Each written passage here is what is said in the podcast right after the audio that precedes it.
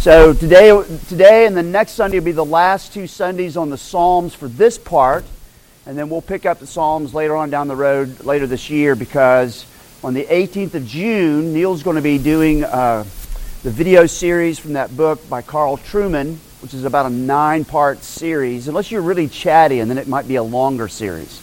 So, uh, anyways, but that should be a great, huh? Or maybe shorter, depending on how unchatty you can be. Yeah, so. Yeah. so uh, that'll be really good. That'll be the one where uh, you might really want your kids to go. If you've got kids or grandkids with you, you might want them, the younger ones, to go into Peter and Janie's class for sure at that point because uh, it'll probably get into, um, it's going to get into some stuff that's just, you know, not quite age appropriate for them as well. So, anyways, there you go. So that was that announcement. All right, let me remove this microphone here. It doesn't like my lapel. All right, let's pray. Lord, thank you so much for your kindness to us. Thank you, Lord, for reminders of your goodness to us. Just thinking about the wedding this last week and seeing, seeing uh, a, a, couple coming together and becoming, uh, from two individuals becoming, becoming one. Thank you, Lord, for the gospel being proclaimed sin being presented, but also the beauty of marriage, Lord. How our world needs to hear of that beauty. Lord, uh, we pray that you'd be with those uh, who will be traveling starting this week. Think about the Ruiz as they become world travelers. We uh, pray for them, pray for others who will be traveling. Uh, we also pray that you would be with those who are in need, who uh, having issues this week. Uh, continue to pray for Luke uh, Forbat and watch over him and his mom and his dad as they care for him. Be with us, Lord, as we jump into Psalm 40 and guide us and um, grow us, Lord. In Jesus' name, amen. Okay, so we are at Psalm 40. Like I said, there's uh, should be paper copies around if you don't have a copy of it. And I am going to read it.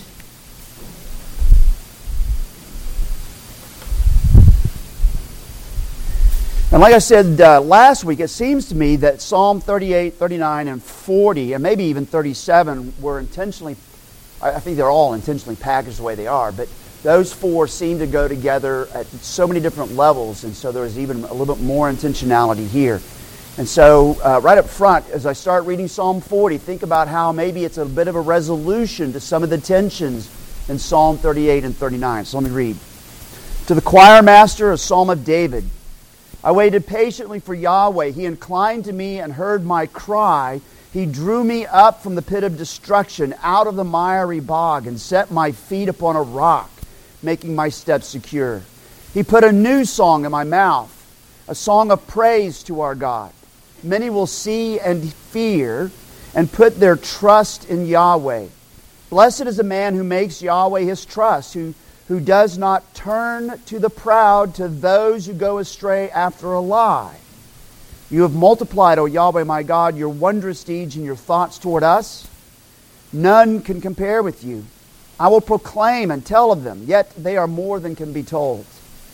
In sacrifice and offering you have, no, you have not delighted but you have given me an open ear, burnt offering and sin offering you have not required. Then I said, Behold, I have come. In the scroll of the book it is written of me. I delight to do your will, O my God. Your law is within my heart. I have told the glad news of deliverance in the great congregation. Behold, I have not restrained my lips, as you know, O Yahweh. I have not hidden your deliverance from within my heart. I've spoken of your faithfulness and your salvation. I have not concealed your steadfast love and your faithfulness from the great congregation. As for you, O Yahweh, you will not restrain your mercy from me. Your steadfast love and your faithfulness will ever preserve me. For evils have encompassed me beyond number. My iniquities have overtaken me, and I cannot see. They are more than the hairs of my head. My heart fails me. Be pleased, O Yahweh, to deliver me. O Yahweh, make haste to help me. Let those be put to shame and disappointed altogether who seek to snatch away my life. Let those be turned back and brought to dishonor who delight in my hurt. Let those be appalled because of their shame who say to me, Aha, aha. But May all who seek you rejoice and be glad in you. May those who love your salvation say, continu- say continually, Great is Yahweh. As for me, I am poor and needy, but the Lord takes thought for me. You are my helper, my help and my deliverer. Do not delay, oh my God. Beautiful psalm. So, what are some things that you notice? Maybe some internal uh, repeats and connections, maybe something external with uh, previous Psalms, possibly?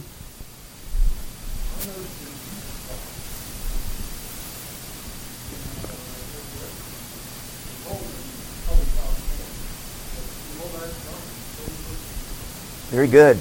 Keep that thought. We're going to come back to that. Very good. What else?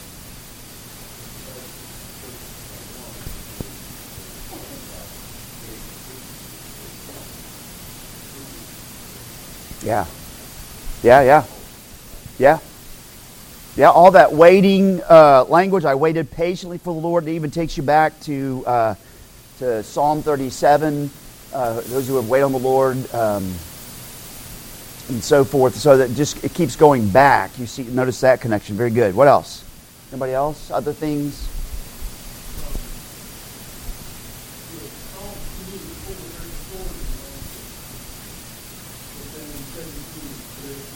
Yeah.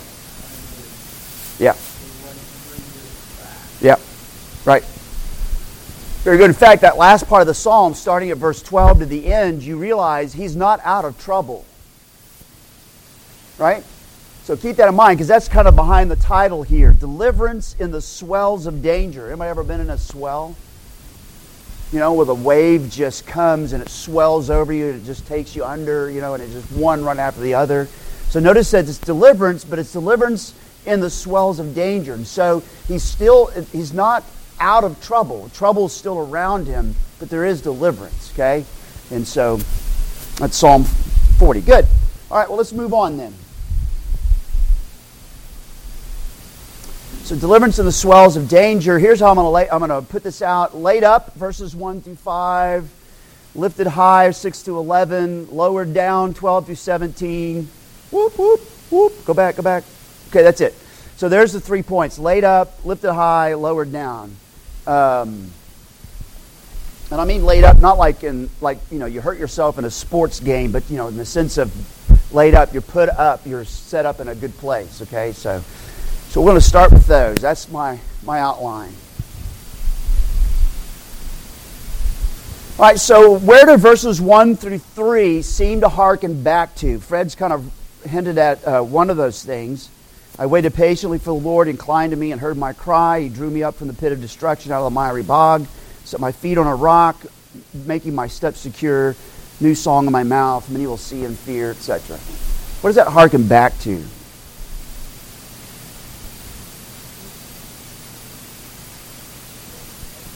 Yeah, yeah. Notice how the last psalm ended. Look at the last psalm, verse 12. Hear my prayer, O Yahweh. Give ear to my cry, right?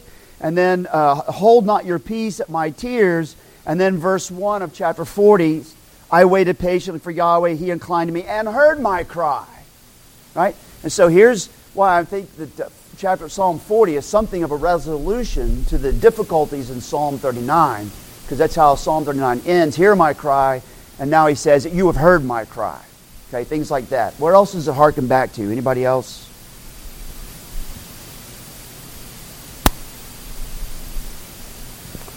How about the last part of Psalm uh, of verse 2? Set my feet upon a rock, making my steps secure. If you go back to Psalm 38, verse 16, what did he say in verse 16? Psalm 38, 16. Yeah, don't let them rejoice over me when my foot slips. So now he's talking, here's the remedy again. You're the one who set my feet on a rock, making my steps secure. So you see how these go back and forth like that. Good. Anybody else? You see anything else?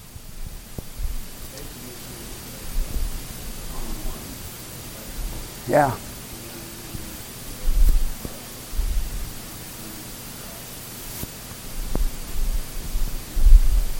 Yeah.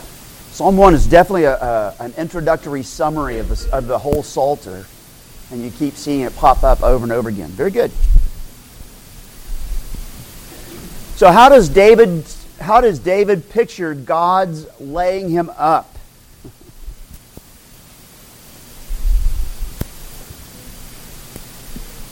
Setting him on a rock. What else? And with that, along with being set on a rock, what else? Yeah. I mean, I think about uh, the Lord of the Rings. You know, when they were in, I don't remember what it was called. You know, and there's a swampy area, and they their smells bad, and if they fall, you know, all that stuff. Do you think about? We'll talk about Pilgrim's Progress, I think again, but think about Pilgrim's Progress as he's going through the Slough of Despond, you know, and, and all of that. It's just that miry bog. Anybody ever been through a miry bog? Yeah. It is. It sucks at your feet. And your, and your boots want to come off because the mud is like, no, you cannot leave. You know. Yeah. And it's, I mean, it's treacherous. Right? Yeah. And you, so notice that language. You, you, you've, you've brought me out of the pit of destruction, out of a miry bog. Okay, it was sucking me down, and you pulled me up. Okay, what else? How else does he picture this being laid up? So he's brought out of the pit of destruction of miry bog. Cindy said, set his feet upon a rock, and now his steps are. Then that's not all. What else? A new song. Yes, now he's singing. Yay! Singing is Christian. Right? We got to remember that. Never be afraid to sing. Very good. So, which prophet does this remind you of? As you listen to that language, what prophet, which prophet does that remind you of? You know any prophets maybe that were down in a pit of destruction and the mud at the bottom came up maybe to his waist or his chest, possibly? Jeremiah, right? And then it was uh, uh, it was uh, Ebed Melech, the Ethiopian. It was a non Israelite, right? So he's probably a believer, but it was a non Israelite slave. Ebed means servant, Melech, king. So he's a servant of the king. Actually comes and pulls him up. You may remember that story. And so here it is. It's Jeremiah 31, 1 through 13. Okay? And so, I mean, my mind immediately, when I'm reading that, just thinks about Jeremiah. Jeremiah experienced this personally firsthand. He gets down into that uh, cistern down at the bottom or that well. They, throw, they put him in there, and then he just sinks, and he's just going to die there. Yep.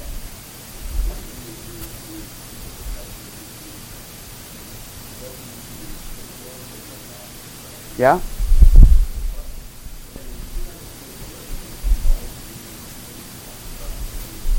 Yes.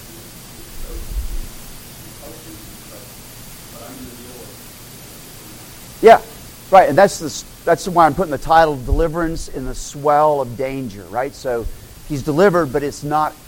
It's danger, trouble's still there.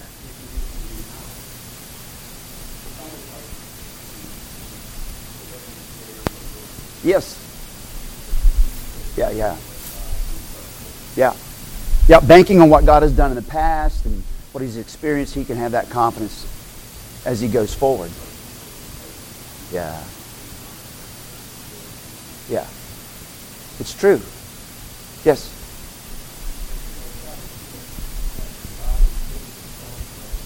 Yeah.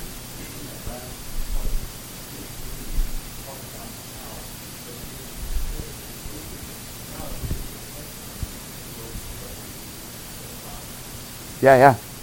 It's really interesting, just as a side note. Uh, I, but U2, a punk rock band from the 19, um, back when I was growing up, or as a, as a young adult, uh, Bono had been raised with the Psalms. His dad was Anglican, his, I think his mom was Catholic, but he'd been raised with the Psalms. And so he takes the first three verses of Psalm 40, and it became a very popular song. It's called 40. And he sings those first three verses over and over again. You put a new song in my mouth. You've delivered me and you've set my feet upon a rock. And it became extremely popular, talking about it being a witness to unbelievers. It's really interesting. Yeah. All right, so what does God's deliverance do for David's steps? I already brought this up here. Um, um, you set my feet upon a rock, making my steps secure. And back in 38:16, I said, "Only let them not rejoice over me who boast against me when my foot slips." You go back to chapter 37. He talks about um, in verse 23 through 24, the steps of a man are established by Yahweh when he delights in his way, though he fall, he shall not be cast headlong, for the Lord upholds his hand. He said that back in Psalm 37. He's worried that the, the, those who are opposed to him will rejoice when his foot slips, but here now he's back to his confidence. It's the Lord who set my feet firmly up on a rock, which is what he had said back in 37. He establishes my steps. Okay? Um, well, before we do that one, just one other thing, uh, very quick. If you look at verse 3, the end of verse 3, many will see and fear and put their trust in Yahweh. It's really interesting in the Hebrew, and you, you don't know this because you don't know Hebrew, but in the Hebrew, see, the word see in Hebrew is ire, the word fear in Hebrew is ire. And it's a play on words, but it's the idea that they will see and fear that there's and there's a connection between the two. And so, for example, you remember when Elijah, after Mount Carmel in um, 1 Kings 18, after the big defeat of Baal, the Baal, uh, Baal prophets and so forth, and here comes now the end of the drought, and, and Ahab is being, you know, is about to be swamped because the, rain is coming. He gets to the city, and Elijah outruns him, meets him at the gate. Uh, Ahab run, goes into the city and goes and tells Jezebel what Elijah did, and I, I think that Elijah is sitting out, standing outside the door, hoping that this is the moment of change in the northern tribes of Israel, that Ahab will repent and Jezebel will repent. But then it says, then Jezebel says um, that uh, he's going to have, she's going to have Elijah's head before the next day, right? And it says he feared. Or did it say he saw? There's all kinds of debate over the Hebrew word. Okay? And so was he afraid or did he see clearly, oh, there will be no change? And so then he runs, and that's how I take it. And then he runs down to Horeb and he prosecutes the case against Israel. Instead of running for his life because he's afraid. Why would he be afraid? After all that God has done. You know what I'm saying? I mean, so he sees there's not going to be any change. But it's interesting that the word in the Hebrew for see and fear are almost identical. Yes? Yeah, it's a little bit different vowel pointing so that it sounds just a little bit different, but you know it's a play on the words see and fear. So, all right. So, explain the lessons, the, the lesson learned. It's down in verse 4 and 5. Blessed is the man who makes Yahweh his trust, who, who does not turn to the proud, to those who go astray after a lie. You have multiplied, O Yahweh my God, your wondrous deeds and your thoughts toward us. None can compare with you. I will proclaim and tell of them, yet they are more than can be told. So, what? Explain the lesson learned as David is reflecting on the lesson learned from verses 1 through 3. What does he, what does he do in verse 4 and 5?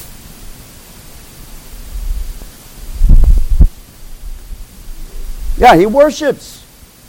He not only worships, he does worship, he does some other things. What else does he do? Yeah, he's preaching. He's not only preaching and telling, what else is he doing?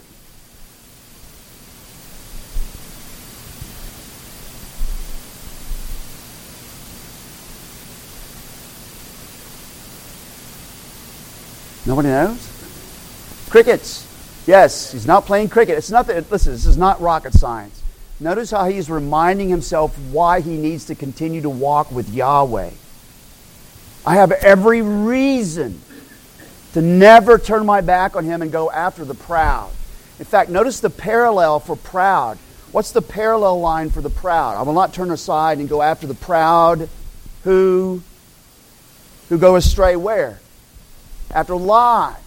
Okay? So notice that we've talked about this before. When God opposes the proud, pride can be God snubbing, but pride can also be all about slander and twisting the truth, lying, things like that. There's all kinds of avenues of pride. Here he puts together pride and he puts together with it falsehood, deceptive talk. It's interesting. But he's reminding himself, I have no reason to follow their route, even though it may relieve my pressures in the moment. I have every reason to always trust in Yahweh because of what's happened. And I'm going to tell everybody about it. Woo! That's verse 8, right? When he gets down to verse 8. Or the end of that, verse uh, 5, excuse me. All right, what else? Anybody else? Anything else on that? Let's see. Which direction are we being shown is best then?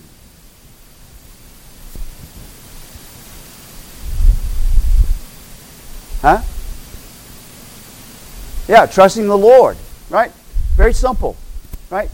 We're being given every reason to keep our confidence in the Lord, even when we find ourselves in a pit of destruction and in a miry bog. Even when we're in that, we have every reason to trust in the Lord. That's, that's exactly what we should walk away with, okay?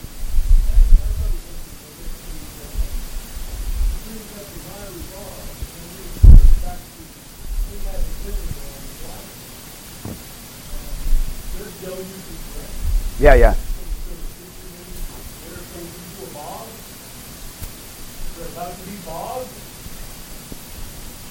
It'll preach, may not be the right passage, but it'll preach. Yeah. Bogged, yes. So Tim and Kathy Keller, so, uh, the Caissons gave us this book uh, for a Christmas present. You know how sometimes they'll walk around close to Christmas, they'll give you presents and stuff. They gave us uh, this Christmas present. It's probably been, where's Anna? I know Anna's in here. There she is. Probably been about four years ago, maybe and it's uh, by Tim and Kathy Keller. They're just it's just devotions through the Psalms. It's really a nice, very simple devotional guide as they work through different uh, through the Psalm. You end up doing all 150 Psalms in little chunks, and there's a prayer at the end. Uh, and the prayer, the prayer on this first part, on verses one through five, I thought was really good. It kind of gets at the lesson we learned here it is the prayer Lord, I remember with deep gratitude some of those slimy pits you lifted me from and those firm rocks you put me upon. And that helps me wait for you again now. Amen. What a great prayer. All right, so that was that. Anybody else in verses 1 through 5? Verses 6 through 11. So David's statement in verse 6 shows that he gets an important principle. What is his important principle?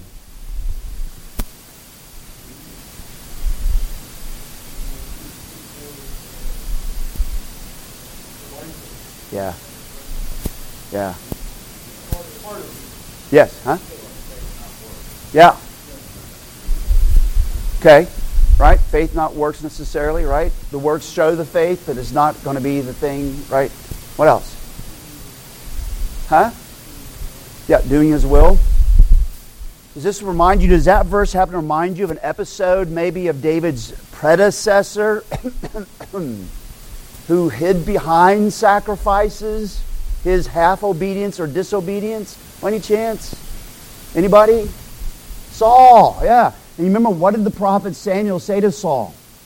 Has the Lord his great delight in burnt offerings and sacrifices, as in obeying the voice of the Lord? Behold, to obey is better than sacrifice, and to heed than the fat of rams. For, uh, for stubbornness is as iniquity, and, and rebellion is as witchcraft, and so forth, right?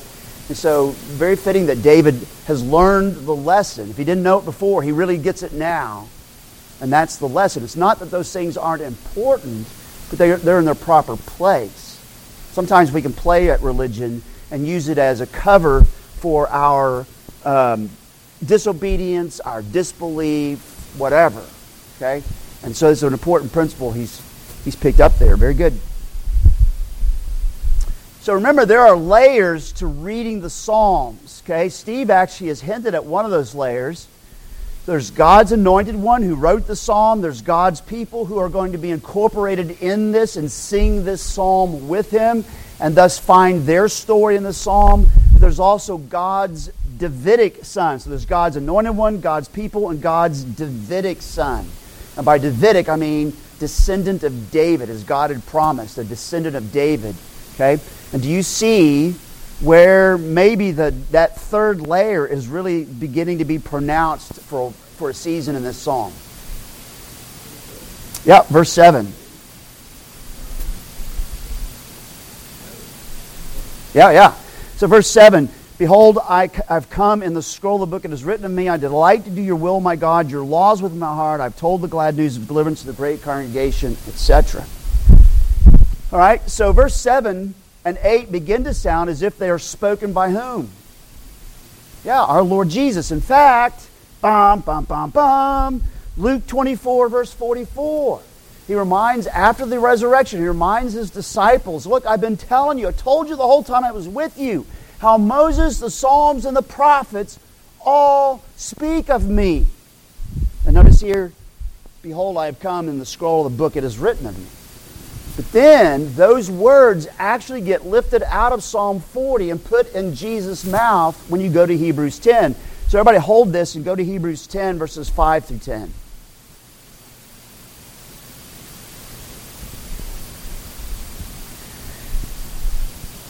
Hebrews 10, verses 5 through 10.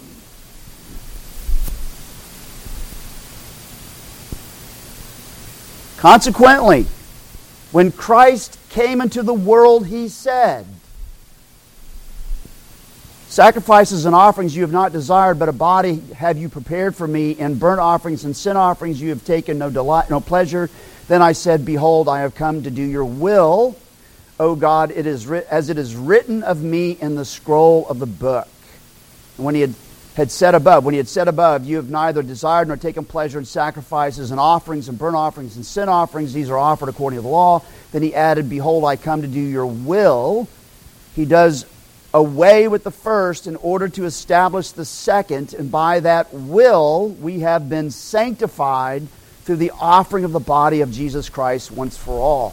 I've come to do your will by that will, by Him being obedient to the Father, we have been sanctified. And somebody should hear what's the doctrinal category for that? Jesus' righteousness becomes ours. Come on, come on, come on. Justification! By His doing the Father's will, always pleasing the Father, that becomes ours, right? And so there it's right there. But notice how he brings in Psalm 40. He cannot help but bring in Psalm 40. He puts the words in Jesus' mouth, but Jesus would have sung this psalm a number of times. And so it's true. He said, when he came into the world, he said, of course, because he sang Psalm 40 more than once. And it's all about him. Right? Especially those verses are primarily, primarily very pointedly about him. Oh, before I get there. So, um, so notice what else is, if that's the case, then what else does our Lord do? So notice how verse 8, he's actually already kind of implied verse 8 back in Hebrews 10. I delight to do your will. I've come into the world to do your will. I delight to do your will, my God. Your law is within my heart. Jesus is the perfect law keeper, always doing the Father's will, and so forth. And then what does what does he do? Starting at verse 9, through verse 10, he preaches, he proclaims, I have not restrained my lips, as you know. I've not hidden your deliverance in my heart. I've told everyone about your faithfulness and your salvation. I have not concealed your steadfast love and your faithfulness from the great congregation and so forth. And that's why Jesus comes and he says he came as a preacher. That's exactly what he was supposed to do, coming proclaiming the goodness, the faithfulness, and steadfastness of God that endures forever. So, again, I recommend this book. I showed it to you last week. Mine's falling apart. I was afraid to bring it back in here and have all the pages drop out of it again. But Calvin points out, talking about verse 6, God requires not mere ceremonies of those who serve Him, but He is satisfied only with sincerity of heart, with faith and holiness of life, and He takes no pleasure merely in the visible sanctuary, the altar, the burning of incense, the killing of beasts, the lights, the costly apparel, and the outward washings. From this, David concludes that he ought to be guided by another principle and to observe another rule in the service of God than a mere attention to these, that he should yield himself wholly to God. I mean, Calvin catches the principle that David has learned and picked up there. So, any um, any questions or anything on those verses? Yes.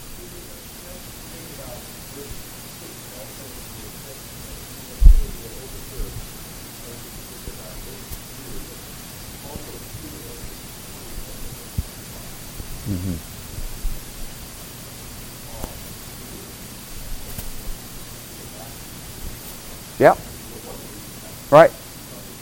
Right. Yeah. No, that's great. Give me an open ear, like the when the bond servant would uh, decide to stay with the family, and they would pierce his ear. They'd stick him at the doorpost, and they put the awl through his ear. Looks like that, you know. I don't know if they put a gauge in there afterwards or anything, you know. Okay, good. So David then just can't keep his trap shut. So what does he do with God's good deliverance? As you're looking still at verses 6 to 11, what does he do? I've already kind of said it already, but you can say it now. He preaches. He won't stop. I'm going to tell everybody, your great deliverance. I don't know about you, but that's informative for all of us, right? We're shy about it. We lived in Nebraska for some years, and it was really funny. Everybody, I used to joke and say, everybody is as, everybody in Nebraska is as warm as the weather is. Sorry.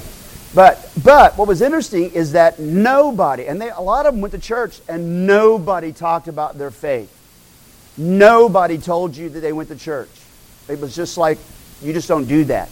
And so the very few people that you had come up to you and start talking to you about their Christianity, you could probably, you could bet your bottom dollar they were probably the real thing. Because they did what the culture wouldn't let them do. They told you, right? And they weren't usually bossy about or anything, but they would just tell you. How important is it for us? It's not about us winning people over, though there's a part of that, but it's simply the declaring. Declaring God's steadfast love and His faithfulness and how it endures you think about your kids and grandkids, you think about your neighbors, you think about your coworkers.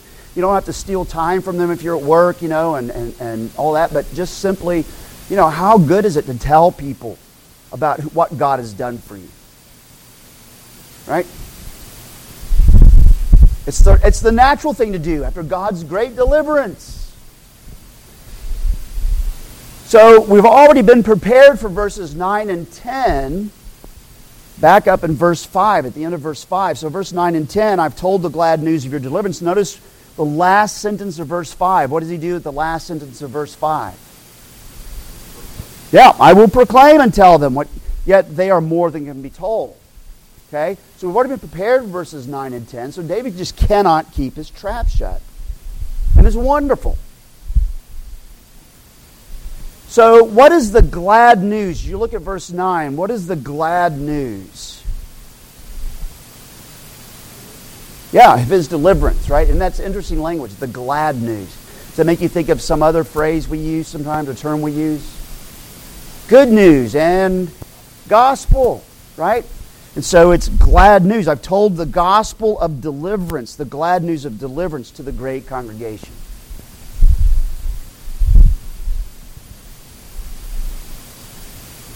Yeah, so where is then is the good news being broadcasted as you look at these verses, and uh, what, would he be, what would he be doing if he didn't broadcast it? So where is it being broadcast, and what would he be doing if he didn't broadcast it? Yeah, it's in the great congregation.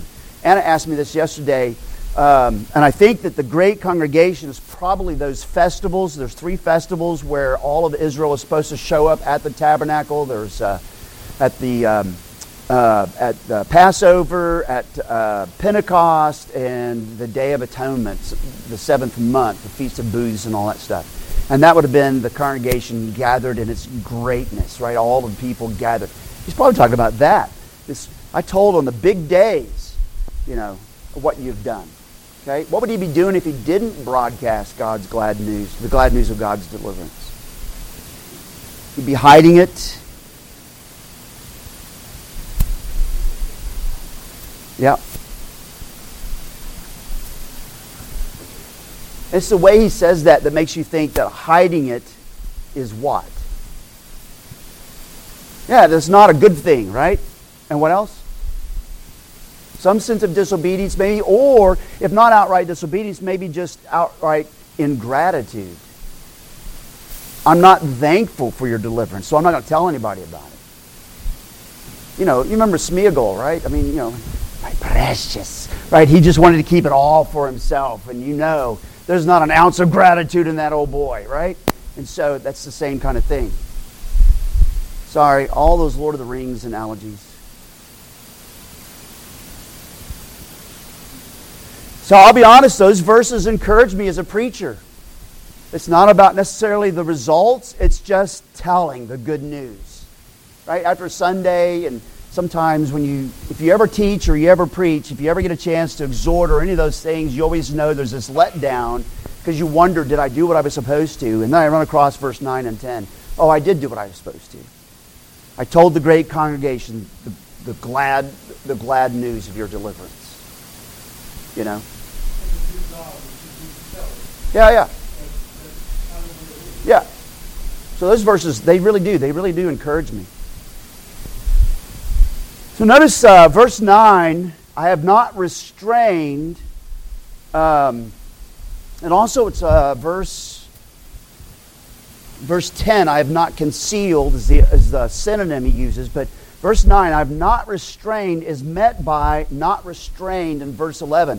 I have not restrained my lips. So what did God not restrain? Yes. And then interesting pulling those connections together. It's not that one earns and deserves the other, but he's just using the same thing. Just as in the way that I was glad to tell everybody, you were glad to show mercy to me. I've not restrained my lips. You've not restrained your mercy. Okay? Yes?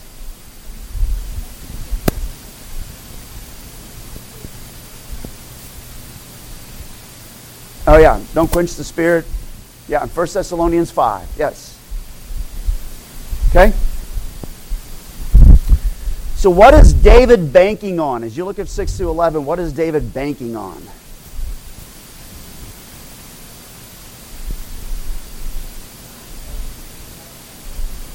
Okay?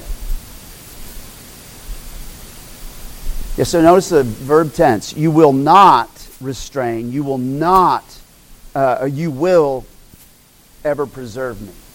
Right? So he's banking on that in the future. So Alan was kind of hinting at that with some of the verb tense earlier.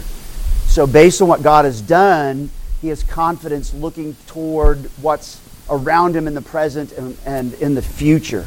You, you will, you will not restrain your mercy. You will preserve me. Your steadfast love and faithfulness will preserve me. He's banking on it. Everybody see that? Am I? Okay. Got to flip the paper. So, how often is steadfast love and faithfulness, and not always in that order, how often are they said in those verses, right there in the very heart of this psalm? Huh? Yeah, yeah. But how often are they said? How often are they repeated? Is that statement repeated? Several. Good job, John. Can we have a number? I see two. I see two. Do I hear three? Can I get a three? I see three right there. Anybody else? Does anybody see more than three? If you do, we need to talk. Huh? Uh, if you, we need to talk. Yes, three. Notice that it says it's in backward order in the middle of verse 10 your faithfulness and your salvation. And then right after that, your steadfast love and your faithfulness. So those, it's synonymous, your salvation, synonymous with steadfast love. And then again, when you get down to verse 11, your steadfast love and your faithfulness. It just, it just keeps coming back at it. He can't let it go. Okay? All right, you ready to move on? Okay, verses 12 through 17. So in verses 1 through 11, God's deliverance is very clear. It's his past and present deliverance which gives David confidence in future grace. But all of this is deliverance in, in. Sorry, I need an editor. In the swell of danger. Notice it's deliverance in the swell of danger. You can't miss it when you look at verses 12, uh, 12 through 17. Because you immediately realize there's trouble. Evils have compassed me, encompassed me. Okay? Um, and then he starts praying about let those be put to shame and disappointed altogether who seek to snatch away my life, etc. Now, the reason why I'm bringing that up, because I think that's really helpful for us. Because we often think, you know, I've heard, I've, I've said it myself, I'm almost certain, and I've heard others say it as well. Well, God rescued me. Why am I having these troubles? Right? We forget that the rescue is not mean from everything all at one time necessarily, right? He's delivered him, and yet he's still in a swell, the swell of danger, right? There's still trouble around him. So, what are the dangers? As you look especially at verse 12, what are the dangers? And maybe, and then just kind of work through them. Yeah, evils. Whose? My iniquities. Isn't that interesting? Did John say something? Oh, Steve. Yeah. Yeah.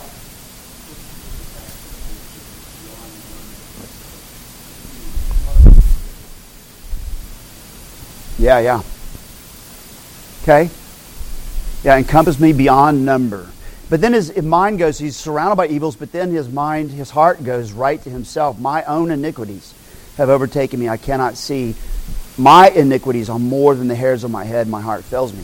So again, as he's going through trouble, his, he, he cannot miss his own sins. Okay? He cannot miss his own faults and how he's failed. Okay, what else? We're back to Elmira Bog? Yeah, yeah.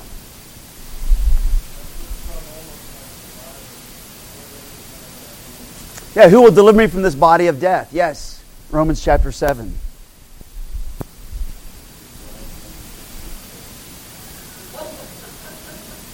It could. Or to the cross. Depends on where, where you focus. And the first 11 verses should take you, should help you to focus when you're in 12 through 17, should help you to focus on the cross, right? Upon Christ. And not just the cross, but also the empty tomb.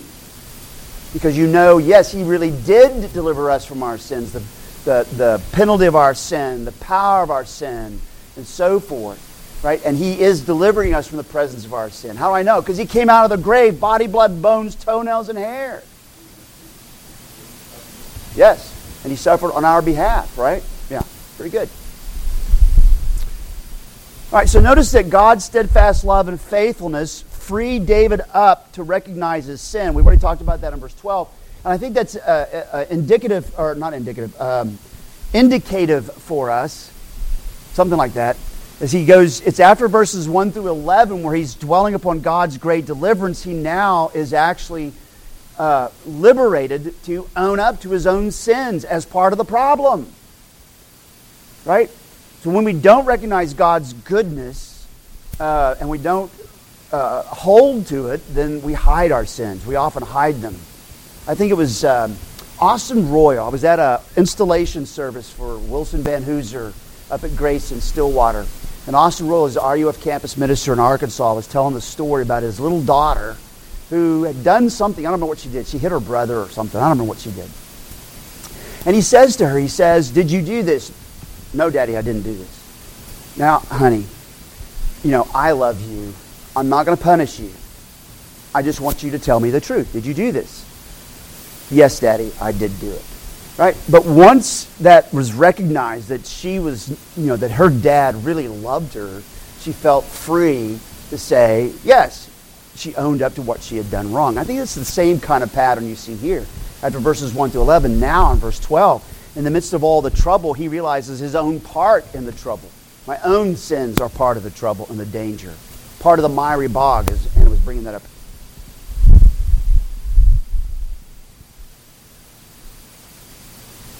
So Derek Kidner says this in his little commentary whatever had been the miry bog of verse 2 the present troubles are largely of David's own making, which are catching up with him now. Notice the expression overtaken. I think that's really helpful for us. We, we are too prone, because we're humans, to excuse ourselves and put all of our trouble on somebody else. They're the trouble, right? And you hear this when we're going through 1st and 2nd Chronicles, you will hear this brought up over and over again their exile was their own making, and He will not let them wiggle out of it. And we need to recognize that. It's too easy for us to say, all of my troubles are Wes's fault. Now, they are, but that's beside the point, right? But to recognize my own fault in all of that. Very rarely will somebody else do something that will devastate me personally by itself, right? I mean, it happens at times. But in our relationships, very rarely is it just that person's actions. Sometimes, and most often, I add to their sinful actions with my sinful responses. Or maybe their sinful reactions are a response to my sinful actions. Does any of this make sense? Huh? Not a bit? Yeah, thank you, Dean. Great. So it's really, I think it's really helpful, as Derek Kidner's pointed that out, st- stopping before you start excusing and shifting the blame to stop and actually ask yourself in all integrity and honesty before God, am I part of the problem? Have I actually exacerbated the situation and made it maybe even worse to where I'm now overtaken? I think that's the right frame of mind to actually have. Again, as I said in First Chronicles, he will not let them go. He wants them to recognize that's what they have to do, and that will then make Second Chronicles 7:14 actually make sense. If my people who are called by my name will humble themselves and pray and seek my face and turn from their wicked way, then I will hear from heaven, forgive their sins, and heal their land, or heal the kingdom, heal the church, as, as, as that actually is in its context. So I think that's extremely important, and I think he's got the right observation there. Okay, let's move on. So, what is exacerbating David's guilt? Well, it's the, we'll just move on quickly. It's the, it's the fact that his own guilt is now exacerbated with the troublemakers around him. And so the danger is both within his sin and without his adversaries. So there's a wise lesson here. We've actually kind of dealt with that, so I'm going to leave that there. So then verses 13 through 17 are actually repeated again, or almost identical to Psalm 70. When you go to Psalm 70, it's really all of verses 13 through 17 with a little bit of tweaks here and there, little differences. But I just want to point that out to you that this is a uh, when something is repeated more than once, you should sit up and take notice. When verses 13 and 17 are repeated again, you should sit up and take notice. Wow, this is a great prayer, and I need to remember this. Okay? So, what is being asked for negatively, and then what is being asked for positively? I don't know how else to ask this question, but what's being asked for in the negative side of things?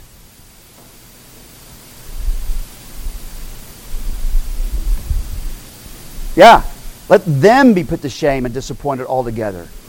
But why? Yes, so it's not just because he didn't like them. Notice they're actually doing something immoral. And it's almost as if David is saying, let the very things that they're trying to do fall on their heads. Right? So what's, what else is he, what's another negative one? Right in the middle of verse 14. Come on. Or the end of verse 14. Yeah, that was right at the beginning. Yeah, turned back and brought to dishonor. And, and why? Because these are the people who delight in my hurt. Okay? What's the last one? Verse 15. Yeah, let them become appalled at their own shame who run around bragging. That's what the aha, aha means. Aha, ha. Right? So that's the idea. So that's the negative. What's the positive? What is he positively asking? To help him, but also who else? Yeah, all who seek you right? And then interesting that he, he can't stop. He can't. He just doesn't. He's not satisfied to pray for himself. He's praying for all who seek the Lord, right? His dilemma brings him to intercede on behalf of others, and that's what you see in verse 16. And then he ends in verse 17. It's a sense of humility. I am poor and needy. Now David was a king. He was wealthy, so poor again does not always refer to your econ- economics, right? It has to do with your condition. I'm poor and needy. But the Lord takes thought for me. What another positive reminder. You are my help and my deliverer. Do not delay. Oh my God. And that's where he ends. Do not delay in helping.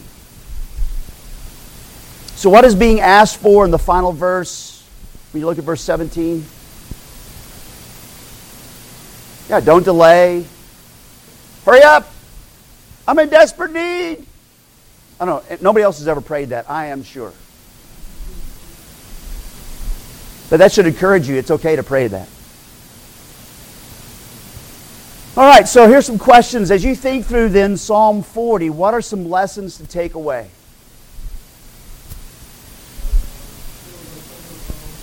Some of our troubles were our own fault, or our, Yeah. Yeah. Yeah, and the external ones. Yeah. Yes, Joanne. Wait patiently. Yeah, while you're praying, do not delay. That, that's a great that's a great connection. I waited patiently. Do not delay. Right? Perfect. Yeah. Remembering him, well, his steadfast love and his faithfulness. Yep.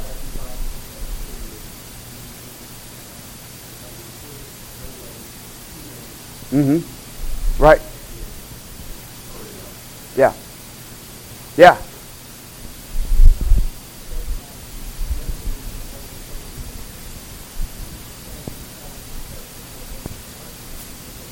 Yes. Yeah, yeah, right. Kristen?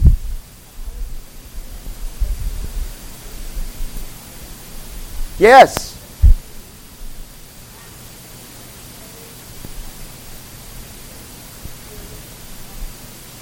Yeah, yeah. Yeah. Now the trick trick there is not to remain looking inward because then that's, you know, that's a mess in there. So don't don't go there very long, right?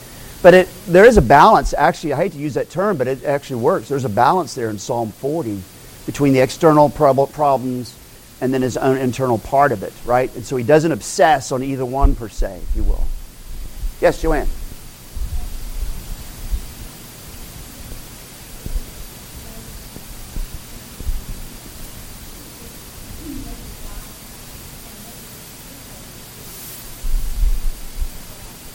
Yeah. Yeah. Yeah.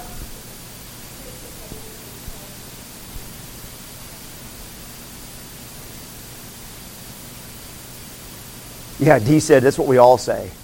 Yes. Yeah, no, I mean he's not I mean he's not saying if I understand your question, um, the evil do those who are causing trouble are causing trouble for their own reasons. And it reminds him of his own sin and how his own sin is a part of that. And so it's not really a I don't want the consequences of this. But, oh yeah. Oh yes.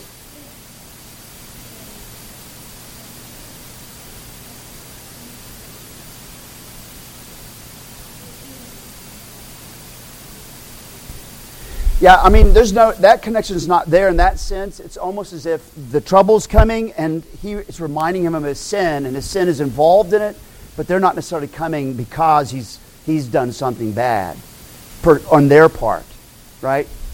And so, I mean, you think about our Lord. Well, you think about our Lord Jesus. I mean, all the people involved in his crucifixion gladly and happily did it, but it was all according to God's predestined plan, said Peter, right? But they're all on board, happy to do it for their own reasons and all their own motivations. And it's the same thing here. For their own reasons and own motivations, they're wanting to do this, but his own sin is coming up and he sees how it exacerbates the situation. I hope I answered your question.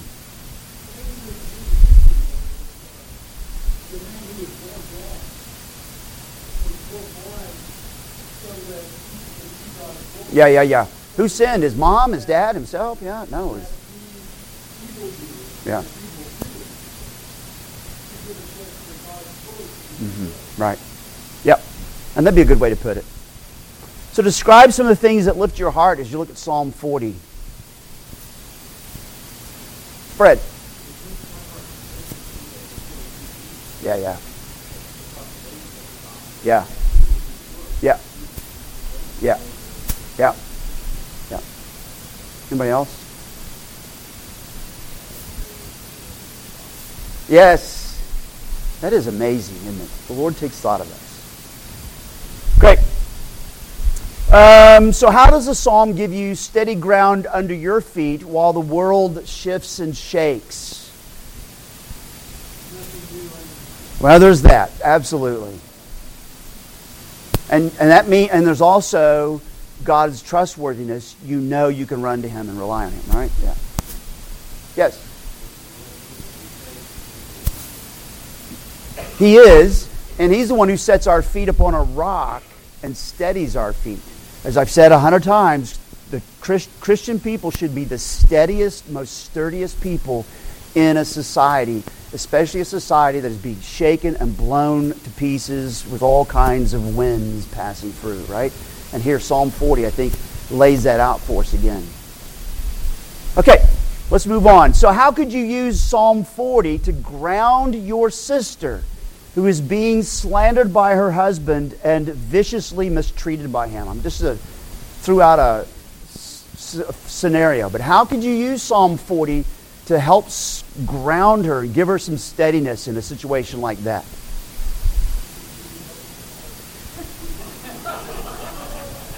I have often asked Jesus, why is a 45 caliber not in the church discipline tool chest?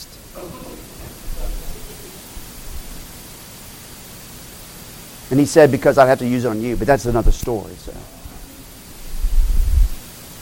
How would you be able to use Psalm 40 to help ground a sister who's going through that kind of hardship?